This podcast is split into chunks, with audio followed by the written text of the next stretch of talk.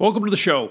You're likely aware that New Mexico Governor Michelle Grisham has lost her mind and declared that she has the power to suspend the constitutional right of American citizens living in Albuquerque to carry firearms. And she has issued an order as governor doing just that.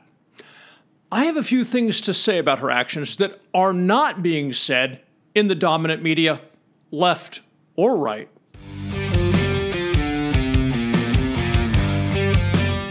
The Dr. Reality Vodcast with Dave Champion.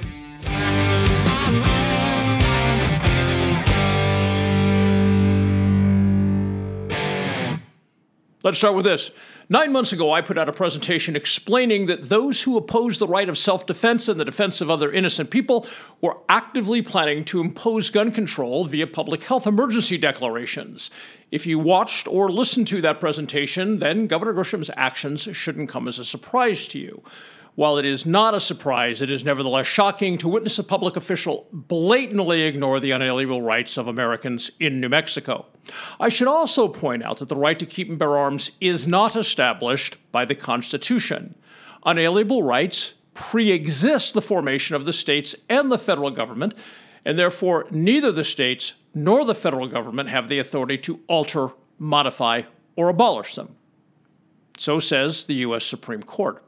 A federal court has temporarily blocked the governor's order from being enforced, but that's temporary. The federal case may not end up as many people think it will. The facts and law may also not be what you think they are. So let's take a look at them.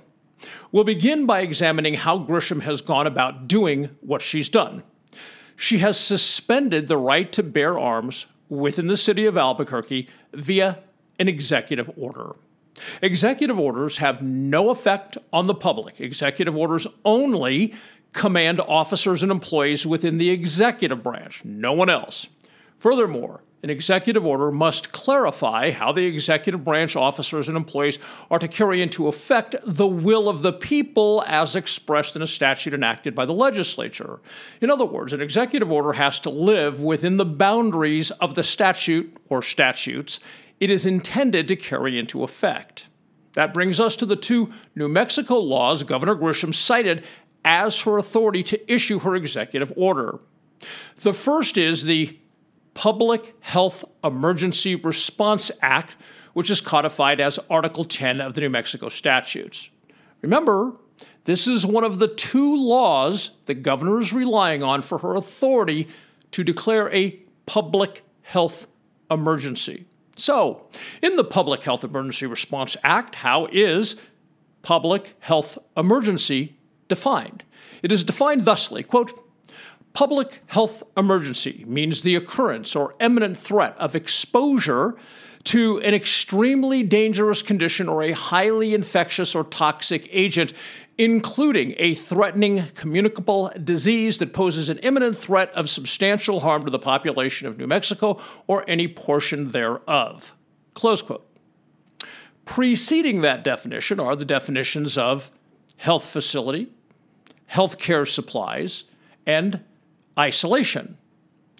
After the definition of public health emergency are the definitions of quarantine and threatening communicable disease.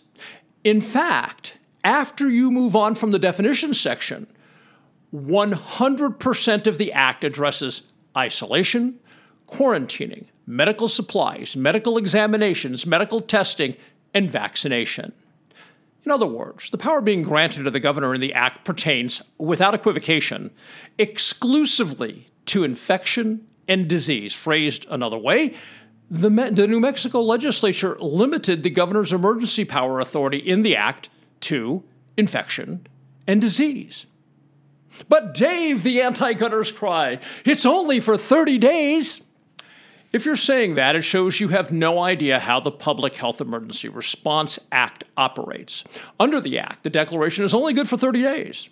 But, and this is a huge but, it is renewable every 30 days by the governor solely at the governor's discretion. What Grisham is doing is a natural follow up to what was done in 2020 and 2021. Grisham's 30 day declaration is reminiscent of two weeks to flatten the curve, which turned into three years of insane, worthless government bullshit. And let me be clear there is nothing in New Mexico law that can stop Grisham from renewing her order every 30 days for as long as she remains in office. The other statutory support Grisham cites in her executive order is the quote, All Hazard Emergency Management Act. In that act, its purpose is described as, quote, provide an emergency operations plan for the protection of life and property adequate to cope with disasters, close quote.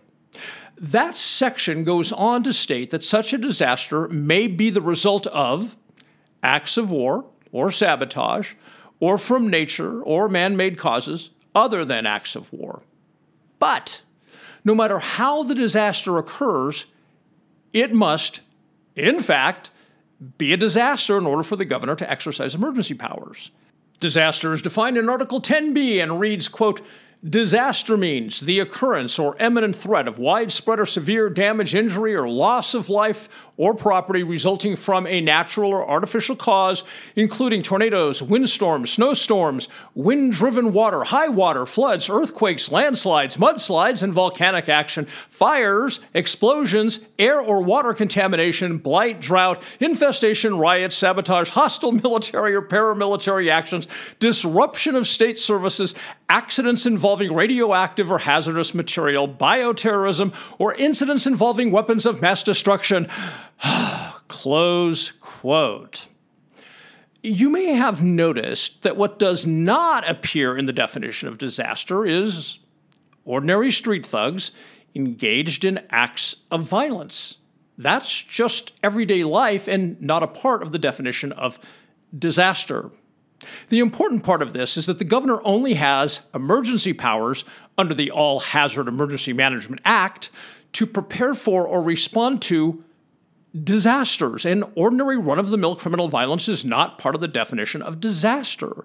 In other words, this is the second statutory provision in the executive order that does not grant Governor Grisham the authority she claims. Phrased another way, the legislature never granted her the authority she is attempting to exercise. In summary, Grisham's executive order relies on two statutes, neither of which grants her authority to issue her executive order or exercise emergency powers. The point of sharing the pivotal elements of the executive order with you is to demonstrate how simple it would be to have a New Mexico court strike down Grisham's order based on the legal reality that neither act grants her authority to have issued the order. Obviously, that's the correct legal path to end this illegal dictatorial crap. But that's not what people are doing. What they're doing is going to the federal courts arguing that the order infringes on a constitutional right. I consider that a dangerous path to take. Grisham has said she, quote, welcomes the fight about making New Mexicans safer, close quote. Why would she welcome the kind of legal challenge I believe is a danger to the citizens of New Mexico? Because her action is supported by court precedent. Many of you are probably shocked to hear that. It is nevertheless true. That precedent was set in 2020 and 2021 with the public health emergencies declared by governors across the nation under the authority of those public health emergency declarations, governors suspended various unalienable rights of the citizens of their states. The rights governors suspended include, but are not limited to, the following. They suspended the well established unalienable right to leave your home whenever you see fit. They suspended the well established unalienable right to earn a living. They suspended the well established unalienable right to freely associate they suspended the well established unalienable right to worship together as a community. So, what did the federal courts do to stop these outrageous and shameful deprivations of the rights of the American people? In the main, nothing. In the majority of cases, they held that it was not within the court's purview to supplant its own reasoning in place of a governor's judgment during a declared public health emergency.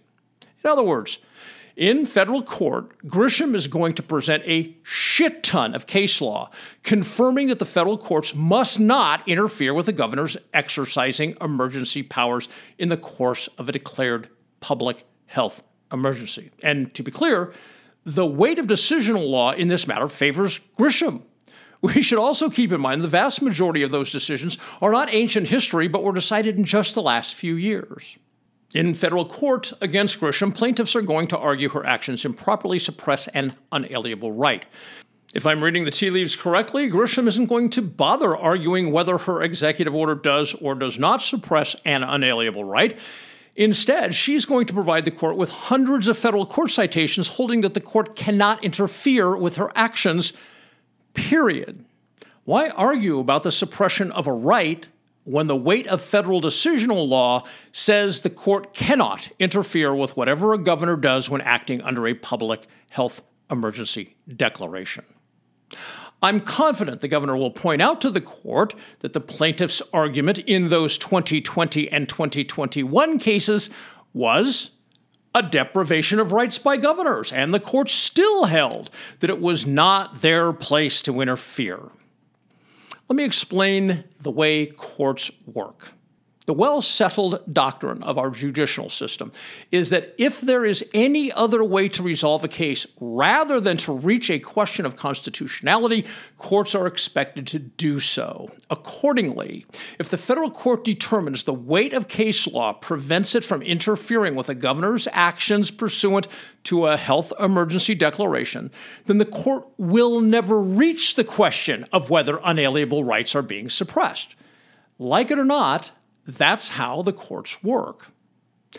Perhaps you can see why I'm concerned about taking this matter to federal court. In federal court, the question of whether New Mexico law actually grants Grisham the authority she is exercising won't even be raised because that's a state matter. I hear a lot of people saying that the Bruen test will shut down Grisham's executive order, but I find it unlikely that a trial court would make its decision based on Bruen because Bruen doesn't address how the right to keep and bear arms can, perhaps, be impacted by a public health emergency. Think about it. If a public health emergency justifies depriving citizens of the right to leave their homes, earn a living, or freely assemble, what would be the legal rationale to say a public health emergency does not also justify depriving citizens of the right to keep and bear arms? Further, what does Bruen have to do with anything if the weight of case law says the court cannot interfere with Grisham's emergency powers? As I've spoken to people about this, they've essentially said, what Grisham is doing is unconstitutional, so the federal court should do the right thing. So law doesn't work that way. Courts adjudicate law, not the right thing, primarily because the right thing is subjective. Do you think Michael Bloomberg sees Grisham's actions as the right thing? I assure you he does. What is the track record of the federal courts in these kinds of matters? From the 1970s onward, gun control laws proliferated at an ever increasing pace, and courts routinely upheld those measures. It wasn't until the Heller decision in 2008 that the Supreme Court confirmed the right to keep and bear arms is an individual right, the enjoyment of which is constitutionally protected. In other words, it was basically 40 years from the time gun control laws started proliferating until SCOTUS made a meaningful decision about the right to keep and bear arms. Yet Heller did not stop gun control laws from continuing to be upheld by the courts. While acknowledging that it was an individual right, courts simply held that gun control measures were an acceptable infringement on the right if the government's action was intended to achieve a, quote, public good. That agenda driven, malleable, nonsense standard was only corrected in 2022 by the Supreme Court's Bruen decision that repudiated the public good standard by replacing it with an originalist standard. In other words, while every American who is focused on the unalienable rights of the individual rather than collectivism knew that the vast majority of gun control laws were blatantly unconstitutional, it took the Supreme Court 50 years to put an end to it by establishing a standard which, over time, will result in most gun control laws being declared unconstitutional. My point is that you believe you know what is right in no way translates into a court doing what you believe is correct. If I may be blunt, the perspective that a court should do what you are 100% convinced is the right thing is a fallacy driven by the absence of understanding of how the law and the courts work. What are the stakes of failing in federal court concerning Grisham's executive order? If that happens, there will be a stampede in every blue state, county, and city to declare the actions of criminals who use guns to be a public health emergency and then restrict the rights of law abiding Americans. Because, of course, we all know that restricting the rights of the law abiding reduces crime. This is why it's important to argue the matter correctly. So then, what is the correct way to argue this matter? In my opinion, the correct approach is to file a case with a New Mexico state court and argue the factual position that in neither of the statutes Grisham cited in her executive order did the legislature grant her authority to declare an emergency over the actions of run of the mill criminals using firearms to commit acts of violence. The limits of authority granted to a New Mexico governor in the Public Health Emergency Response Act and the All Hazards Emergency Management Act are so clear that I'm confident there isn't a judge in New Mexico who wouldn't immediately declare Grisham's order void due to an absence of legislatively granted authority. I bet there's a lot of material in this presentation of which you were previously unaware. For that reason, I'm going to encourage you to read Income Tax Shattering the Myths which will tell you all the things you never knew about the income tax because the government has knowingly, willfully, and intentionally lied to you about it your entire life. The key aspect they lied to you about is that it applies to ordinary working Americans. It doesn't, and it never has. But much like many of the things you learned in today's presentation, knowing what the law actually says stops the liars from depriving you of your rights due to your ignorance. One of your well settled unalienable rights is to keep what you earn. Another way to say it is you have an unalienable right to the fruits of your labor, and the government cannot impose a tax on the fruits of your labor. And in fact, the government has not done so. You were simply told it did, and you believed it without ever looking into it for yourself. Income tax shattering the myths takes what would otherwise be a lot of lengthy legal research and hands you everything you need to know in a way every American can readily understand. What will shock you most as you read Income Tax Shattering the Myths is that the primary source material has said the exact same thing for 110 years. For 110 years, it has consistently said the income tax has never been imposed on ordinary working Americans. In other words, if you're an American citizen living and working in one of the 50 states, earning your own domestic income, you're not required to file an income tax return or pay a penny of income tax and never have been. You simply believed the government's con job. Isn't it time to correct that? I haven't filed an income tax return or paid a penny of income tax in 30 years, but it's not just me.